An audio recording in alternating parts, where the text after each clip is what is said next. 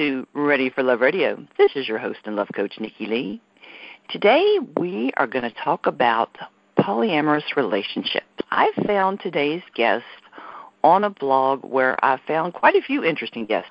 Other guests that I found there were people like Lady Shepsa, who I bet you remember, Mariah Freya, and Eyal, who was here just recently. So just you know, no no pressure from today's guest. no pressure at all. That's a handful of pretty amazing people. Like, oh my goodness. so, so today's guest is Grace Bryant. Grace, it's great to have you with me today. Thank you, Nikki. Whenever I get a newsletter from from Mariah, I have to I, I read through it. and I'm like, what awesome info is she going to have today? And I was looking through the different information, and and I saw your your article on there. And of course, then once I get to the bottom of the article, I said, well, what else has she got on here? I got to see what else she's got to say, because I love the the depth of the information that you shared and the perspective and it wasn't just your typical kind of surface information article you know because most of the articles out there about poly relationships is just kind of just kind of your surface information you know the same old same old recycled kind of stuff. But you mm-hmm. got into a lot more detail which i really liked because i mean i've i've read the, the typical information. I've read the typical article and i've had i've had another guest on that that covered a lot of the the usual stuff. But i like that you got into more detail and and really dug into the topic and that's that's what i like to do on here so i was like you know i need to talk to her i need to find her so i started digging around and i found you on facebook and I said, I said, you got to come on. we got to talk and we got to dig into this. Yeah, so it's a juicy topic. Well, it is. It's a fun topic, and, and it's a topic I think I think people sort of have pre preconceived ideas about. You know, and I think I think both people that are are sort of involved in people that that have very negative ideas about it both have preconceived ideas and i think i'd like to kind of clear it up for both both sides on the issue to to get a better concept so I, I think I think you're a great person to do that with. So I'm I'm looking forward to today's conversation, and I'm really interested to see where the conversation goes because I I'm I kind of know where we're going with some of the stuff, and some of the questions I'm going to ask you, I'm not sure where we're going to go. it's and it's a very such an open-ended topic, and depending on who you talk to, you're going to get such a different perspective, or many, many, many different perspectives. Right. Well, that's well, that's one of the things I like about it. You know, I like the fact that there's no one set answer for so many things. You know, and then I think that's going to come up quite a few times when I ask you questions that that there's there's no right or wrong answer. It depends on the people involved, and that's one of the things I really like about it too. You know that that it, it depends on it depends on what's right for the people that are involved. Let me tell the listeners a little bit more about you. Grace is a relationship and sexuality coach. She's a retreat facilitator and yoga med- meditation instructor. She's currently residing in Seattle and often ventures to wherever in the world her work is desired. I love that. That is so cool. It's like I, I joke that I have laptop will travel wherever I need to be. Yep, home is where your backpack is. That, that's it.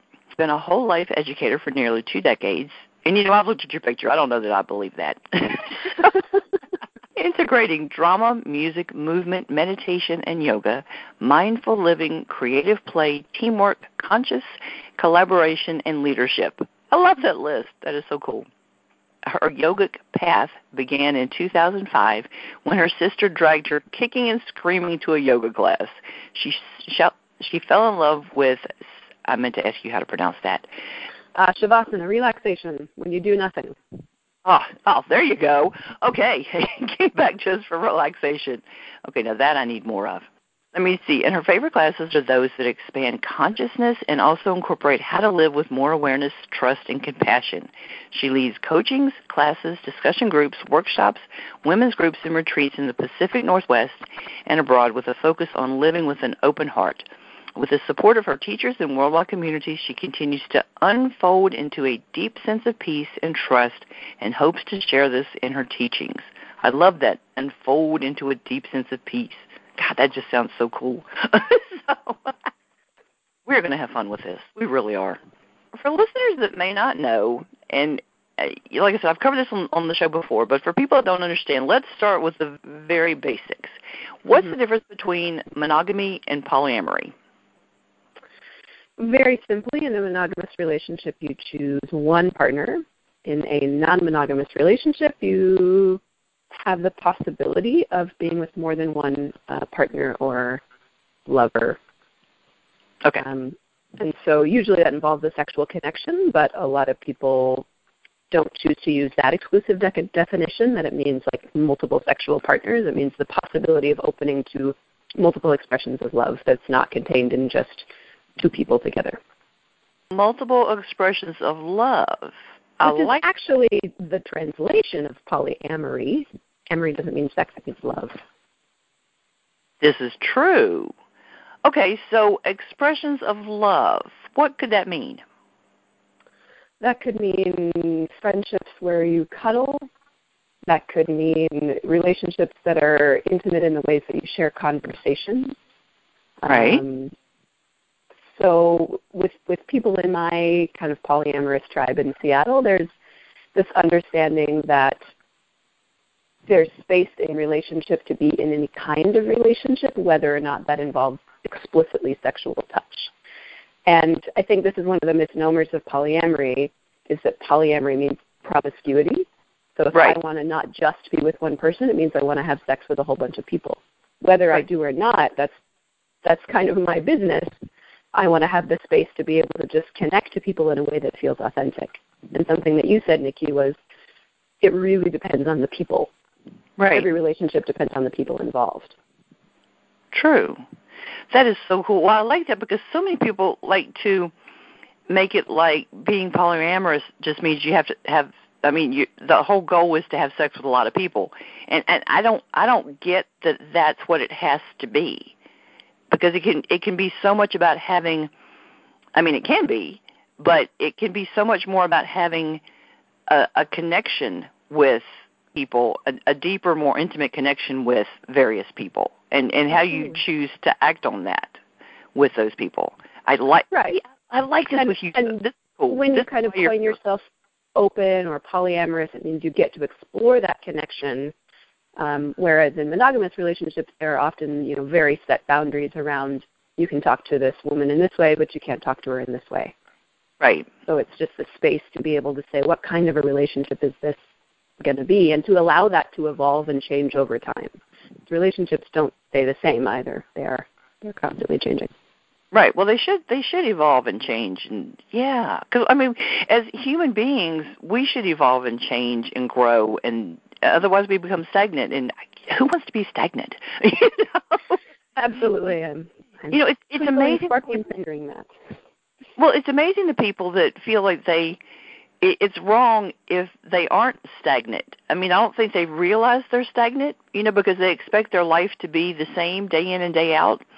And and if it does change in some way or if you suggest, you know, maybe you want to try something different or unusual with your partner, then they look at you like you've lost your mind or oh, I can't do that. It's like, yeah, you can. You know? Yeah, well, we got comfort, we've got complacency, we've got contentment. So yeah. definitely, people kind of get into a rut in their relationship, and we do the same thing over and over again. And this is what there's space for. Not No, come on, people. Take- really take things that. I, I don't understand people some days. well, and I tell people even e- even if the topic of the show, like even if you're in monogamous relationship and you're happy in that relationship, you could still listen to this show and you could still learn some things. You know, because like you know, if if you're in a polyamorous relationship, you've got to have open, honest communication. Okay, you've Mhm. got to have very open, honest communication. Right, and the thing is, so many people in monogamous relationships don't have open, honest communication. So Right. that's something you can actually learn from polyamorous couples. So there's things that we can all learn from one another by opening our minds. You know, Yeah. I just think we can we can learn things from one another if we stop being judgmental. Is all I can say. I totally agree with you. There's also this interesting um, uh, comparison people make sometimes to serial monogamy. You know, people who have maybe a two or three or four or five year relationship, and then they end that relationship and they go right into another two, three, four year relationship. but the same problems tend to come up in each of those relationships. And so Right.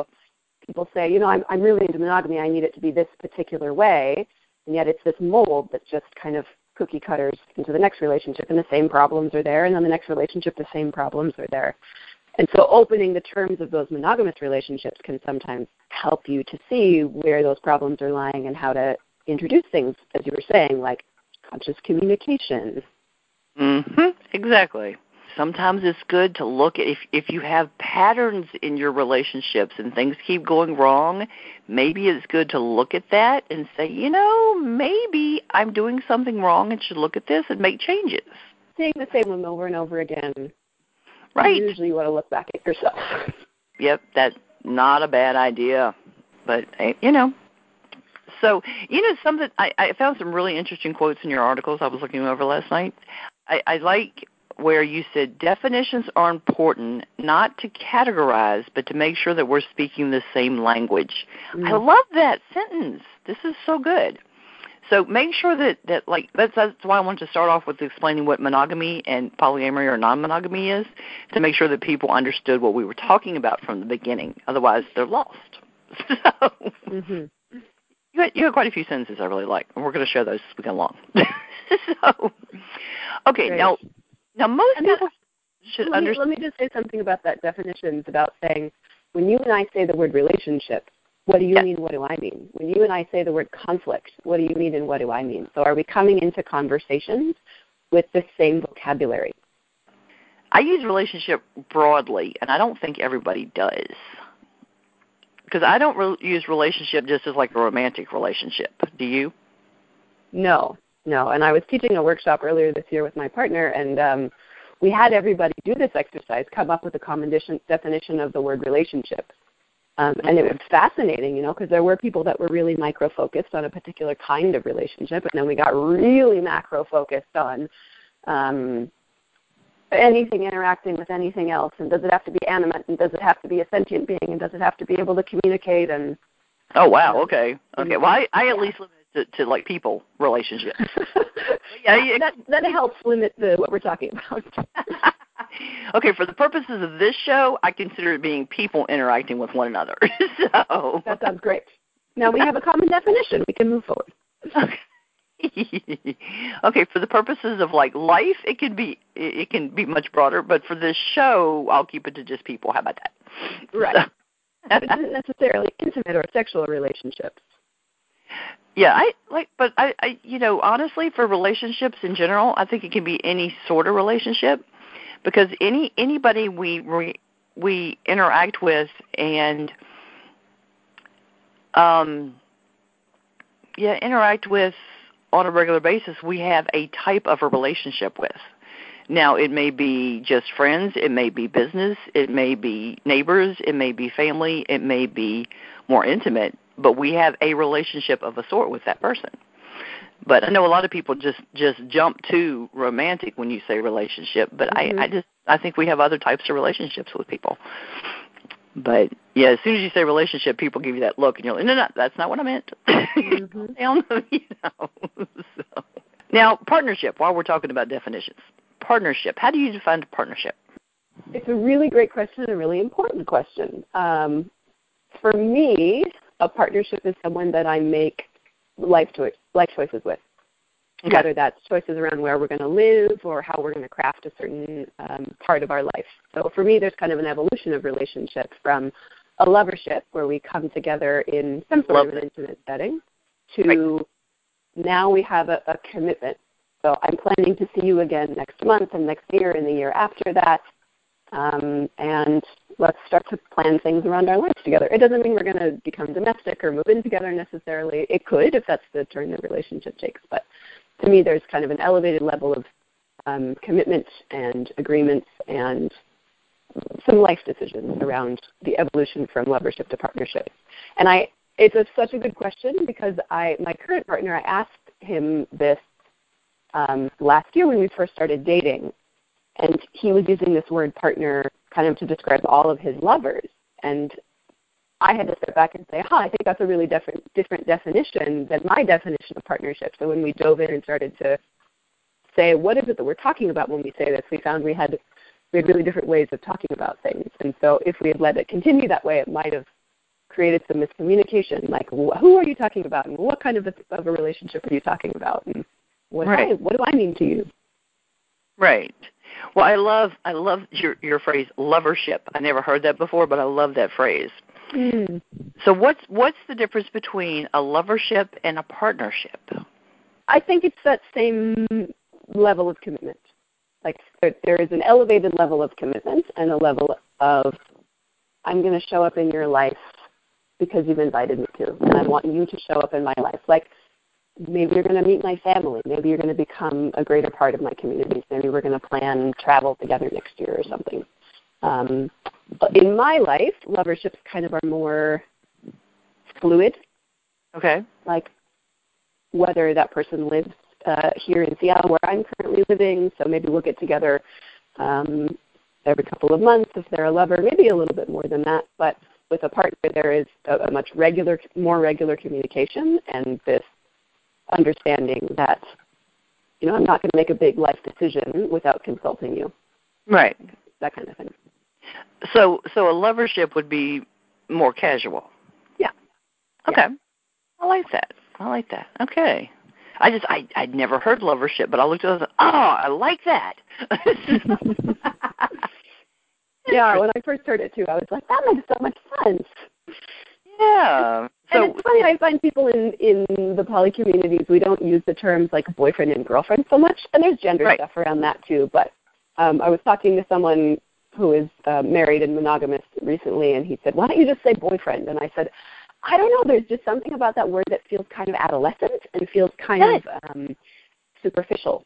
Whereas like Yeah. partner to me really means something concrete, and lover it maybe it just feels like a more grown up word than boyfriend or girlfriend.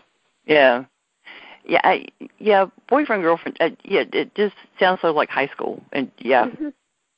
yeah, that that hasn't felt right since like my twenties. it just Mhm. has, you know. And I Yeah. think we adopt the language of our communities. So, so in Yeah. the poly community at large, we use these words, lovership and partnership. And I was just looking at the definitions on your website of all the different monogamous and polyamorous words, and um, that's a really good dictionary that you have. Yeah, I love that list. It was uh, that was put together for me by um by Wendy. We we did a show on polyamory together, and she put that together for me because I just I wanted something for listeners to look at because it it's kind of overwhelming when you first hear all these phrases coming at you, and I said, okay, I- need something for people to look at to you know wrap their mind around.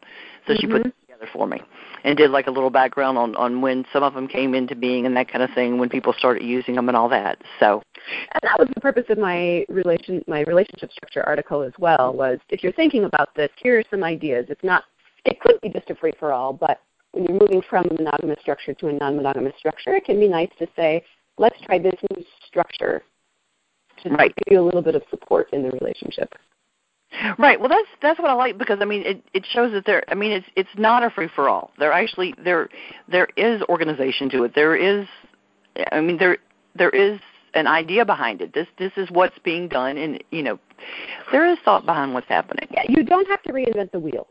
I know. This this really has been done for thousands of years, whether or not people talked about it openly. But it, and it can be as loose. You know, I'm in some relationships that really our intention is to be non-identified and to not kind of put labels on things and and really just to keep things fluid as our lives changed. And then there are other relationships where it feels more like, hey, if we have a little structure and just call it this, it just feels a little bit more concrete.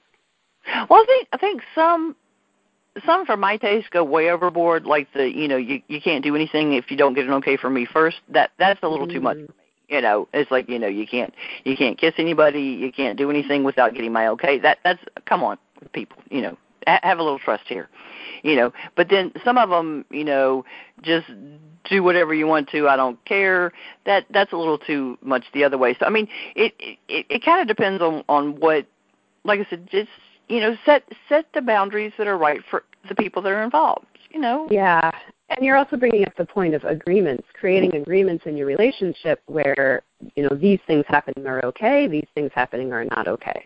So what are the agreements that we've set? That's incredibly important when you're throwing away the confines of a traditional relationship. And and traditional relationships and monogamous relationships still need agreements and boundaries. And Yes. they still need those to be exclusively or um, explicitly communicated. Um, Right. But especially when you don't have those particular boundaries, to have agreements around what is okay with um, sexual practices with other partners and with new people that you meet. And yeah, that's really important. Yeah. Yes. Very true. Well, and you know, it's it's really cool because on on my um my website for the radio show, my original tagline was "Live, laugh, love, and embrace your sexuality."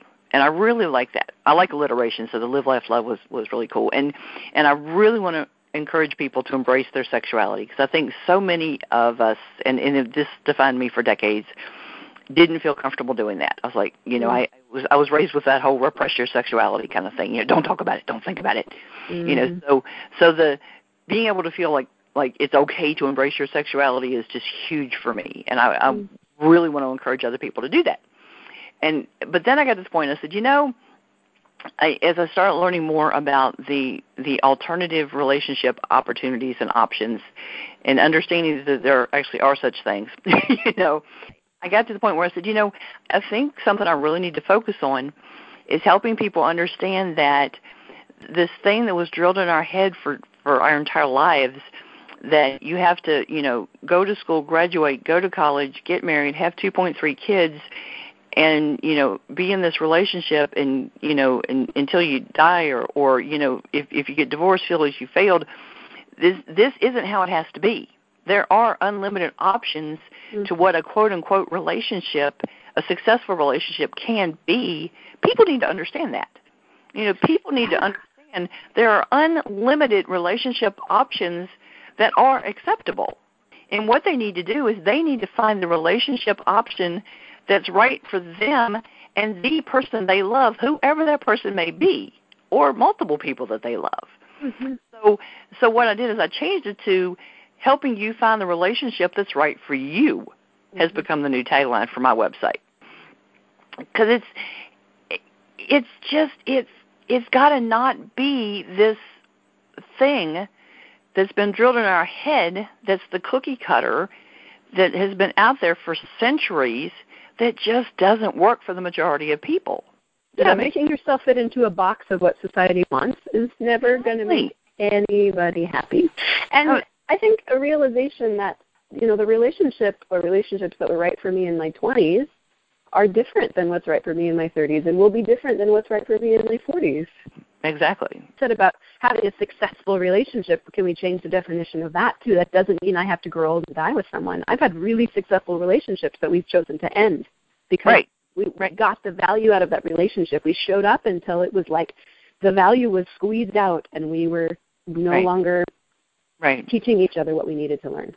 Right. Well, like I said, that that cookie cutter ideal that's been drilled in our heads, that's just not the be all end all. It's just not. I think we need to understand that may have been the ideal supposed ideal, but you know what? That's just not it's just not right. And we need to understand that. So anyway, that's become Amen. one of my Thank you for the work you do in the world.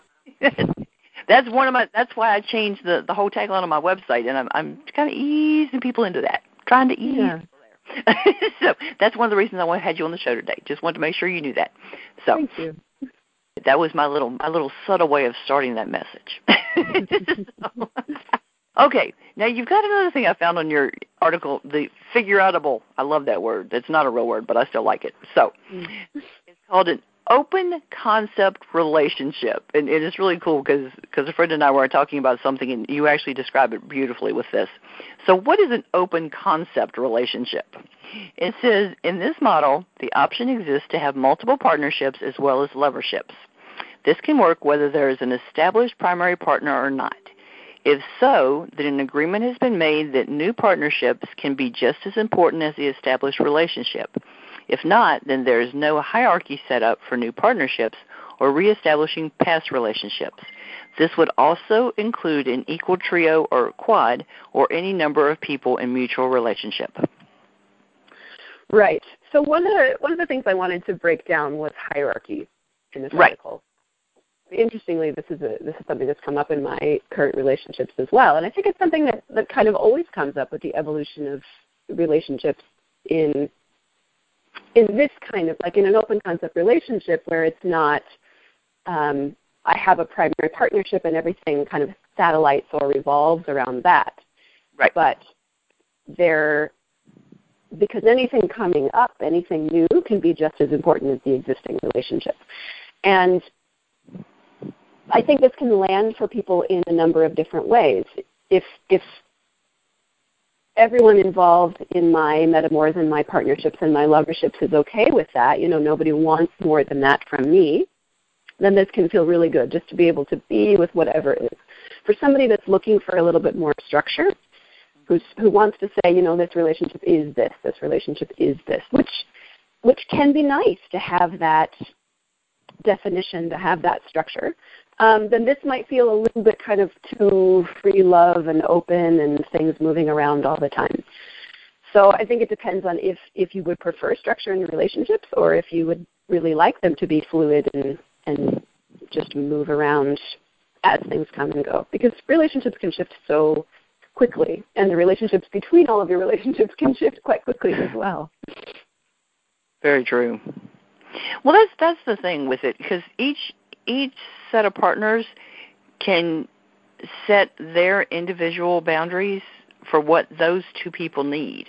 You know, and it doesn't have to impact everybody else. That's the beauty of it. I just I love that. I just I do. I think it's awesome.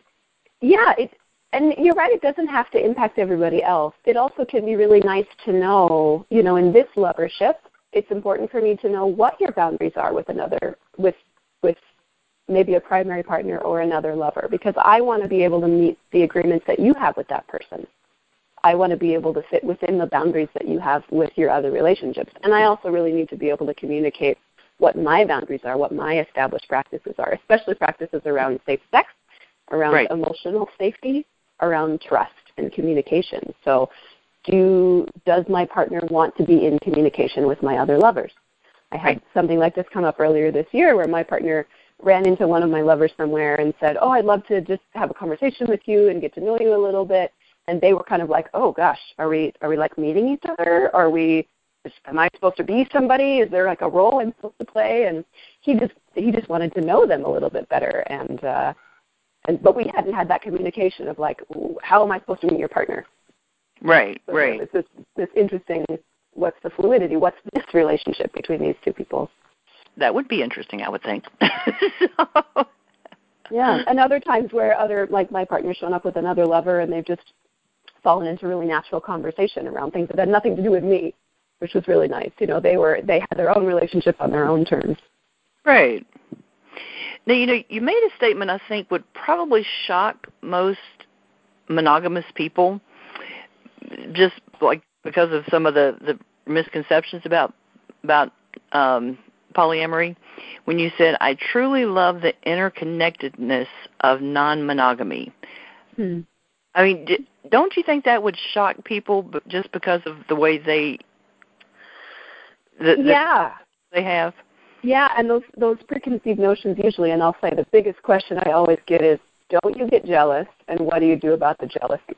Right. You know, the assumption that I'm always going to be jealous when my partner is talking to or kissing or connecting with or sleeping with someone else. Right. Um, and I, I'm not going to lie and say I don't. It certainly happens. It certainly happens that my mind makes up all sorts of stories. um, and in those moments that I can connect with my partner's partners and when I can really have compersion for them, um, you know, when I can be in love with their love experiences for other people, when I can have compassion for their joy at connecting to someone else and how that makes them feel more alive, it's a pretty magical interconnectedness. I can't. I mean, if you haven't experienced it, it's it really breaks through so many layers of what a relationship is supposed to be.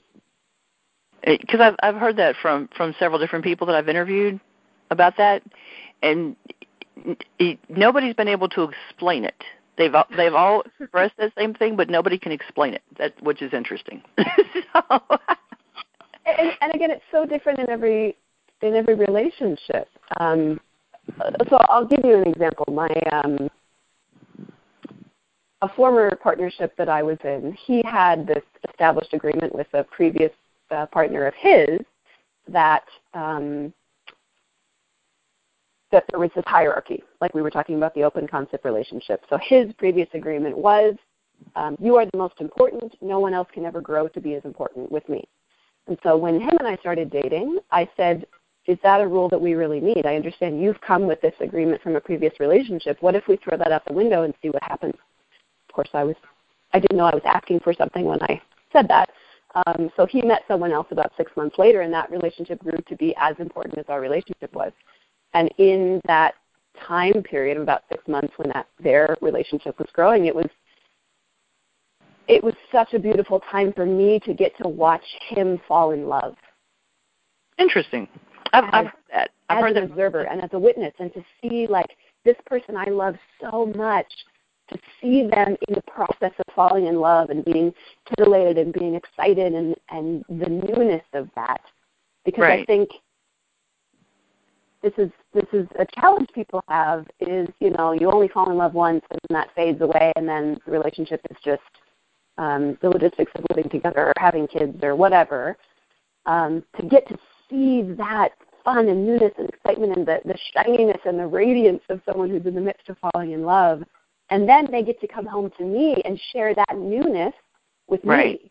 Right. It's just it's just this this profound magic. You know, I think a part of that is, and and I've I've had a lot of people. I think one of the t- even even in monogamous relationships, I think one of the ways where it comes up a lot is when people complain about their their partner flirting with other people and they get all ticked off about it. Mm. And one of the things that I've I've said even in those conversations is, you know, as long as you know, as long as I'm getting what I need emotionally, emotionally and on other levels from my partner, that doesn't bother me. I don't care. Flirt, flirt as much as you want to. So I think it's the same, the same basic principle. As long as the person is giving me what I need, sharing that person with another, with another, it's not that big of a thing, you know. Mm. Make sure that I'm getting what I need, and and uh, okay, there's another level to that too. I have to trust the person, Mhm. okay, and if they're not disrespecting me. Mhm. Those are very important things too. As long as I'm not being disrespected in the process, as long as I know I can trust the person to Mhm. to respect boundaries, and I'm getting what I need from the person, then I can then I'm okay with it. Mhm. I don't think that's too much to ask from a person that that should love and care about me, right? No, and if those things are not happening, that's a really good time to reevaluate Exactly. your desire to stay in the relationship. Exactly. Something that happens when we choose to be in conscious relationships, whether it's monogamous or non-monogamous, is that it you're on this learning curve of like this constant evolution, like you were talking about before, of you know growing and changing, and and that can be really challenging. And I think sometimes people mistake if there's a lack of trust or lack of respect, like okay, well I'm going to stay in the relationship because I'm growing. Right. Right. Very true. That basic respect and trust needs to be there first and foremost. Exactly. Well, those have got to, those should be the cornerstone of any relationship, no matter what it is. you know. So Yes, yes, with your boss and your coworkers and your mom and everybody. Yes. we like we like to hope so. so you got those. There's all kinds of possibilities. So Yeah, I'm, I'm creating a series of workshops uh, workshops with my partner. We have an organization called the Path of Unconditional Love that's just helping people to uncover how to how to be on a path of unconditional love, how to discover unconditional love, which is a real thing, even though it people don't necessarily believe in it. As I say, it's kind of Um, rare. It, but it's but it's it's possible to grow it. You know, just like it's possible to grow your spiritual practice or your trust in someone. So we're creating cool. a, a workshop that's called Building Trust and Agreement. So it's recognizing that building trust is an incremental process and that rebuilding trust is an incremental process. So, you know, heaven forbid something does go wrong and the trust gets broken in a relationship, allowing yourself the time to reestablish the trust and to build that back up again Awesome. while you're not trying to push each other's boundaries and edges, like staying in that safe area for a little while. Awesome. So, what do you think is the best thing about polyamory? For me, the best thing about polyamory is getting to be my full self, like getting to show up as my absolute full self in all of my relationships, and then having different parts of me be kind of come alive with different partners. You know, with one partner, maybe my yoga is a really important place that we really connect. And with another partner, we don't connect on yoga so much, but we connect on travel. And with another partner, I really connect on music. Um, so I get to really express all of those things fully and have them come alive in me in different ways as they're met with other partners. Ooh, I That's like one that. of my favorite things. Okay. All right. Because different people bring out different parts of us. So that's I Yeah. like that. Okay. And we find ourselves with different groups of friends and different communities and that happens in our non intimate relationships. And in our intimate relationships things are just a little bit more heightened. Right. So getting to experience kind of the heightened sensation of that. And um, yeah. Interesting. Okay, I like that. Okay, so how does a person transition from a monogamous relationship to an open relationship? Other than very carefully, how, how does Very person? carefully. Well, you said it before, Nikki. You said communication, communication, communication. That is a number one. Um, Right. A friend of mine, uh, Janani Hale, she wrote an article on Omuni about this. So if you're interested, look up um, opening your relationship on Omuni, and you'll find a great article. It's talk about everything you think you might ever come across in an open relationship, and then keep talking. exactly. Oh, imagine all the possible scenarios and then keep talking about it. And what you'll find is that there are so many little tiny corners and nooks and crannies and things that could happen that you would never even imagine, but then happen. And if you start to practice being able to communicate about the things that are uncomfortable and the things that you really don't want to say to your partner, if you start doing that before shit goes wrong, because Right. things things will go wrong, then it it's like that's a skill that you'll have practiced and you'll be ready to right. do it. Because things are going to go wrong and things are going to hurt and things are going to change and um, you know there is the possibility for miscommunication, a big possibility for miscommunication. Number one, number one, number one. Um. I would say number two is is to start. Sometimes people start talking about opening their relationship and then it's this theoretical thing for a long time. And then when somebody does make a connection with someone else, it's it's like we weren't quite ready for it because we spent so much time talking about it.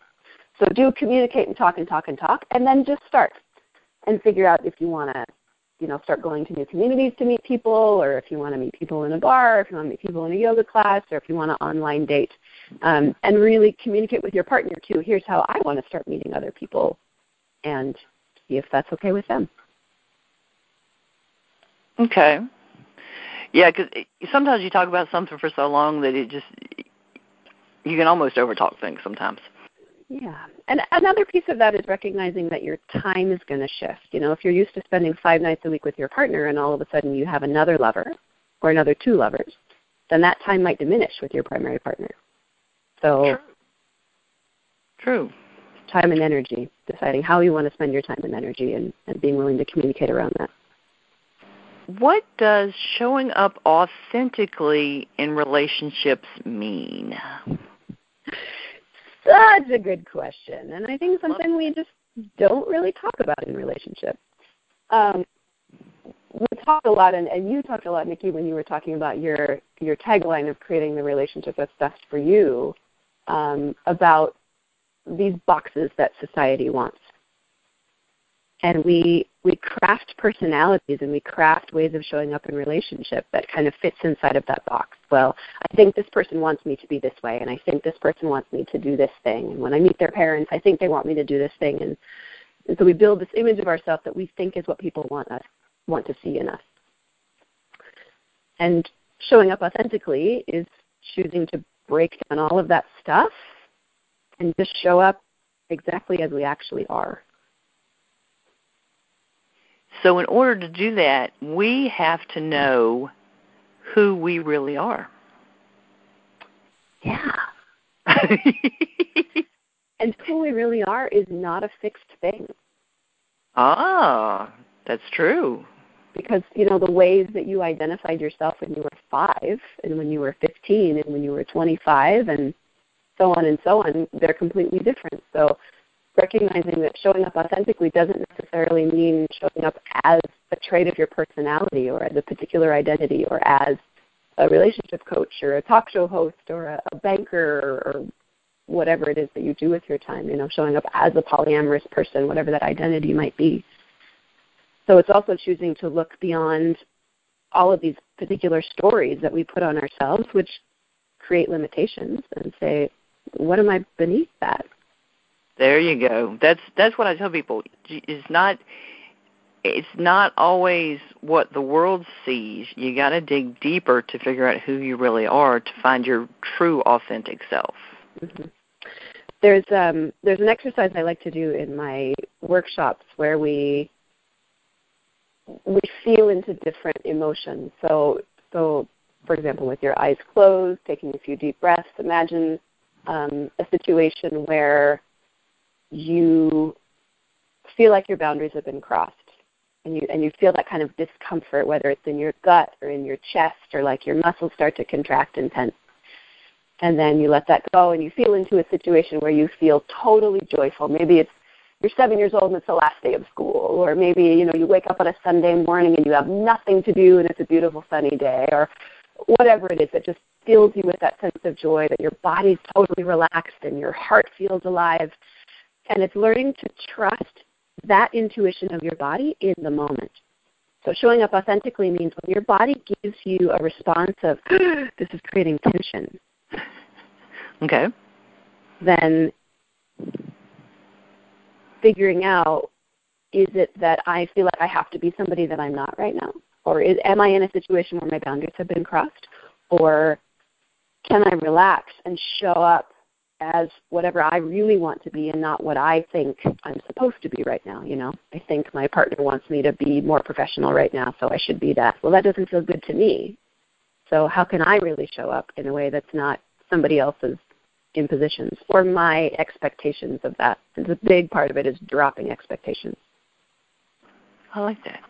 I, I've been talking about doing an entire show just on on being our authentic self, and I really, really want to do that. I don't know when I'm going to do it, but I'm going to do one of those.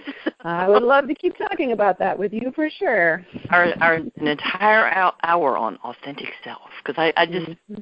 it's something that, like I said, I think I think people have a surface idea of authentic self, but I really want to just dig a whole lot deeper in that and and get get people to to like I said, just really dig for their authentic self because I think I think mm-hmm. it would be a very very much pun intended revealing show to say the least.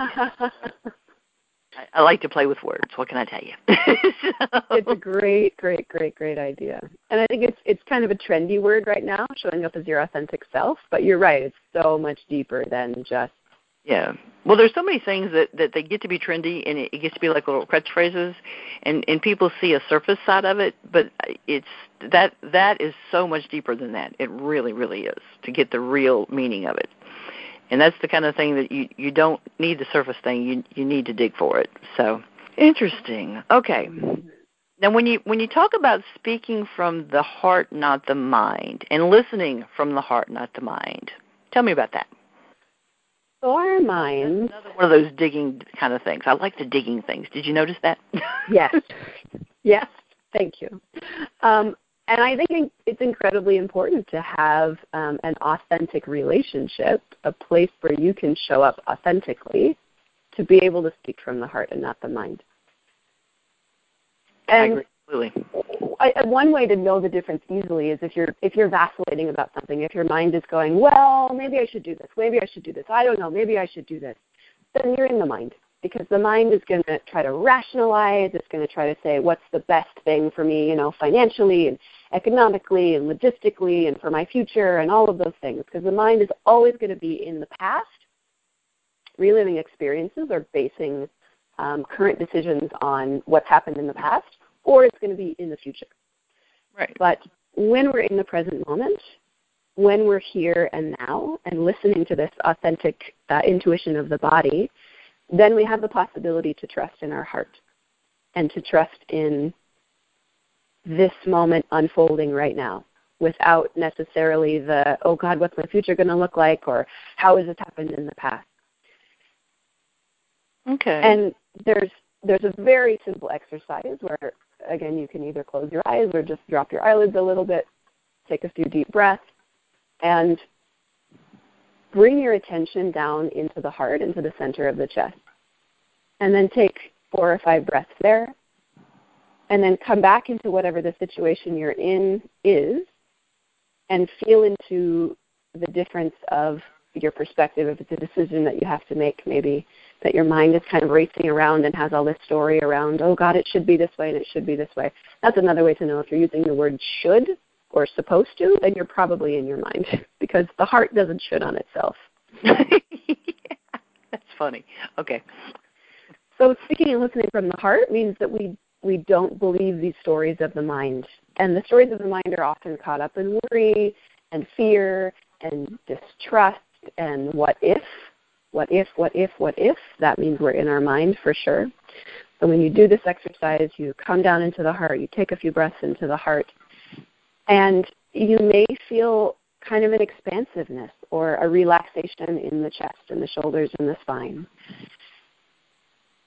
And that answer that you hear that you didn't want to listen to, because often we know what the answer is. You know, we ask ourselves, oh, should I do this thing? Or what's going to happen if I do this thing? And the mind is going to just circle around all of these different possibilities of answers. And we know intuitively, well, the best thing for me really would be to do this. But I don't want to say that. I don't want to admit that. I don't really want to follow that because it's going to be hard. So learning to trust the heart is saying, you know, it's okay if it's hard. It's okay if it's different. It's okay if it's not what everybody else thinks that I should do. But I'm going to trust in this this intuition and what my authentic self is saying. And another piece of it is is opening when you want to close. So when you're feeling defensive, when you're feeling offended, when you're feeling like, oh, this person shouldn't have done this thing to me, or it's just un- unfair, whatever is happening to me, it's opening into the moment as what it is and trying to let go of those stories. So, what if this situation was just exactly what it was without all the stories that my mind is creating around it? Right. It's hard to shut the mind off sometimes because it'll it'll be telling us stuff that just has no relevance to what's really going on. So it's it's hard to hard to shut that off sometimes. It absolutely is. And doing these practices every day is really important. Having a meditation practice or yoga or Tai Chi or martial arts or something where you give yourself the practice of shutting off the mind regularly is we, we, we can't ask our systems to change without actually creating the change. Exactly. Exactly. We we gotta we gotta put in the work to make these things happen. So as I teach in my meditation classes, you can think of the mind like a puppy you know, you bring home a puppy on the first day that it comes to your house and it doesn't know what to do, so it's going to chew up all your things and pee everywhere. And sure, you could be upset at the puppy, but who's is that going to do any good to the puppy if you get angry? Is it going to do any good for yourself? You can laugh at the puppy and then work to train the puppy. That's it. But if you don't work to train the puppy, whose fault is that? It's not the puppy's fault. puppy came so, to you just as it is. So. Exactly. So, and that's exactly what it is with the mind. We have to train the mind. We have to teach the mind, which is you, we haven't taught. You know, we've let it run in circles and make up all of these stories and these impressions and these um, these fears and these worries for our whole lives. So we have to start training it. We have to drag it back to the papers. We have to drag it back to the heart. We have to drag it back to the present moment again and again and again and again with compassion and joy and a smile is very helpful. That's it. Well, that's like that's like so many times uh, I'll talk to to a client or a person, and they're like, "Well, I'll do such and such when I get a partner, and I'll do this mm-hmm. when I get a partner, and this will happen when I get a partner." And it's like, you know, and I tell people, you know, do the work before you get a partner, and then you're more prepared when you do find a partner. You know, then you're bringing something to the relationship and I was I was reading an article the other day, and they said, you know, don't go to a new partner in a new relationship empty-handed, which is basically mm what you're doing if you don't do the work before you find a partner. You know, right. So do, the work. I, I love that phrase. When I saw, uh, I saw that and I read that, I'm like, oh wow, I love that. That's that's just so accurate because you are you're you're going to a new person empty-handed and saying, okay, do the work for me. You know, here I am. Woo, do it, do it for me. You know, you know do do the work on yourself spend the time working on yourself getting to know yourself and i don't just mean you know live on your own and, and pay the bills and whatever really get to know yourself on a deeper level there i go again i know you know but but get to know what you need what you want from a, from another person what what do you need you know what do you need to be happy and not just i want lots of sex you know what do you really need from a person to be happy. You know, she, she laughed. I, I got her. you know? Nothing wrong with lots of sex. You know, oh, you know, that's a given. You know, but what else? What else do you need from a person? You know, so then when, so then you'll know what you're looking for. Then you know what you need from another person. So you're going to know what kind of person to look for. You know, do do all this stuff ahead of time so you're in a better position to find the kind of person that you want to find the relationship that you need. Yeah. You know, but and I just think happiness is going to come from our partner. We're going to be miserable again and again and again. That's right. You that yeah. and people people wonder why they keep looking for a relationship and they can't find one. It's like, well, because you don't know what you're looking for. Yeah, I just I I read that. I don't even remember where I saw I, that jumped so completely off the page of me. I I don't remember where I saw it, where I read it. Nothing. That that just that resonated so so much. Like I said, I don't even remember where I found it now, but I just I love that. That was just There's beautiful. a really uh, a really great book that I read about 10 years ago called In the Meantime by Iyanla Vanzant, who's incredible. Yes. Um, yes. And it's ex- exactly about that. It's like, oh, I'm crying for myself because I'm not in a relationship or my partner dumped me or whatever. And she's like, get off your ass and do the work yourself. Yes. Nothing is going to change in your life because of someone else. You yes. have to do the work. And then you can show up in a relationship prepared to continue working. Yes, exactly. To continue seeing yourself. Exactly. Well, the thing is, if you were in a relationship and the other person was doing nothing, you'd be upset. Or you exactly. Should, so, so why why should you show up in a relationship and expect the other person to do all the work? I mean, come on. So, ah, you. okay. yes. Yes, and yes. okay. All right. Now, just new new relationship energy. You kind of mentioned this, but I want to kind of go back to that for a couple of minutes, for a few minutes. There's there's two ways to look at new relationship energy. First of all, you kind of want to explain what it is, and then we'll talk about the two different ways that you can look at that. Sure. So new relationship energy is uh, I mentioned it when I was talking about that that feeling of compersion or that feeling of being excited about the the your partner or your lover's new love. Um, a new relationship energy is it's just that feeling of like that titillation and that excitedness when you meet someone new and there's that like oh what's it going to be? And that anticipation and um, uh, yeah that that feeling of the unknown of a new relationship. Right. Exactly. Well when you first meet somebody and you you don't know what's going to happen or where it's going to go and you just you know that wow kind of kind of feeling. So then then when when that happens and and from from a poly standpoint you know you can either you can either you know appreciate that and then you know it you can either um have a desire in your your existing relationship okay so then you can you can find a way to use that to to enhance your your current relationship or you start comparing your your partner's new love and then comparing that to what you've got with your partner and, and start feeling like some insecurity. So so how can a person use this this new relationship energy in a positive way if they're in a polyamorous relationship? It's a you great question. Saying that well, good. Yes. Okay.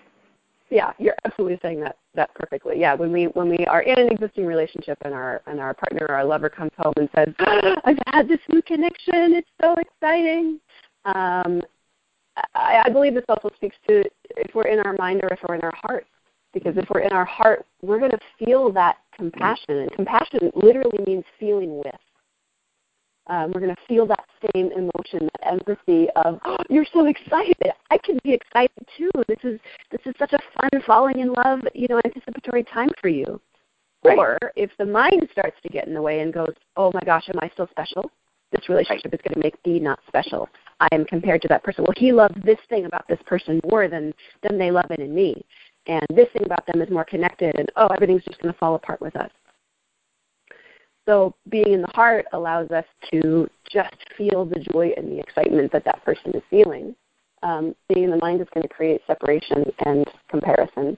And if you're the one who's coming home with the new relationship energy you're coming back into the existing relationship there are some really important things to do to keep the sacredness and the specialness alive in your existing relationship really acknowledging the things that that are unique about the existing relationship, and maybe those are things that aren't in this new relationship. You know, my partner and I travel is something that's really important to us. And when he meets a new partner, maybe that's not a spark that he has with this person. So we can kind of focus on this this piece that's really alive for the two of us. That one of the things that makes our relationship really special. Um, another way is, is creating some agreements or some boundaries. So with a former partner, and I wrote this in my article, um, we had an agreement that when one of us went out with someone else, we would immediately come home, take a shower, and then make love. Just to re-cement that, to bring that energy into our relationship. Like, oh, I could feel the joy and the love that you have with whoever it was that you were with, and that joy and that love and that deep connection that you and I have. So we're not going to start to drift apart because of your new relationship. It's actually going to bring us even closer together. Right. Right. Yeah, I saw that. That's I like that that idea that you're you're actually bringing that excitement to one another. So it's a good idea. I like that. I think that excitement's going to come anyway. You know, if I've been with somebody new and I have that excited energy, I can't separate that. You know, I'm, I, I don't. You can leave the story at the door. You can not talk about the new relationship if that doesn't feel good to your existing partner. But I'm still going to be carrying that energy with me. So why not take that into your lovemaking? Why not take that into your deep intimate connection? Right. Makes good sense to me. All right. Interesting. See, I just I knew we were going to have a good time talking about all this kind of stuff.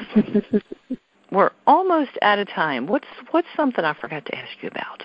So, do people always start out as as in a polyamorous relationship, or or is this something that maybe they evolve into over time, or does it just depend on the person?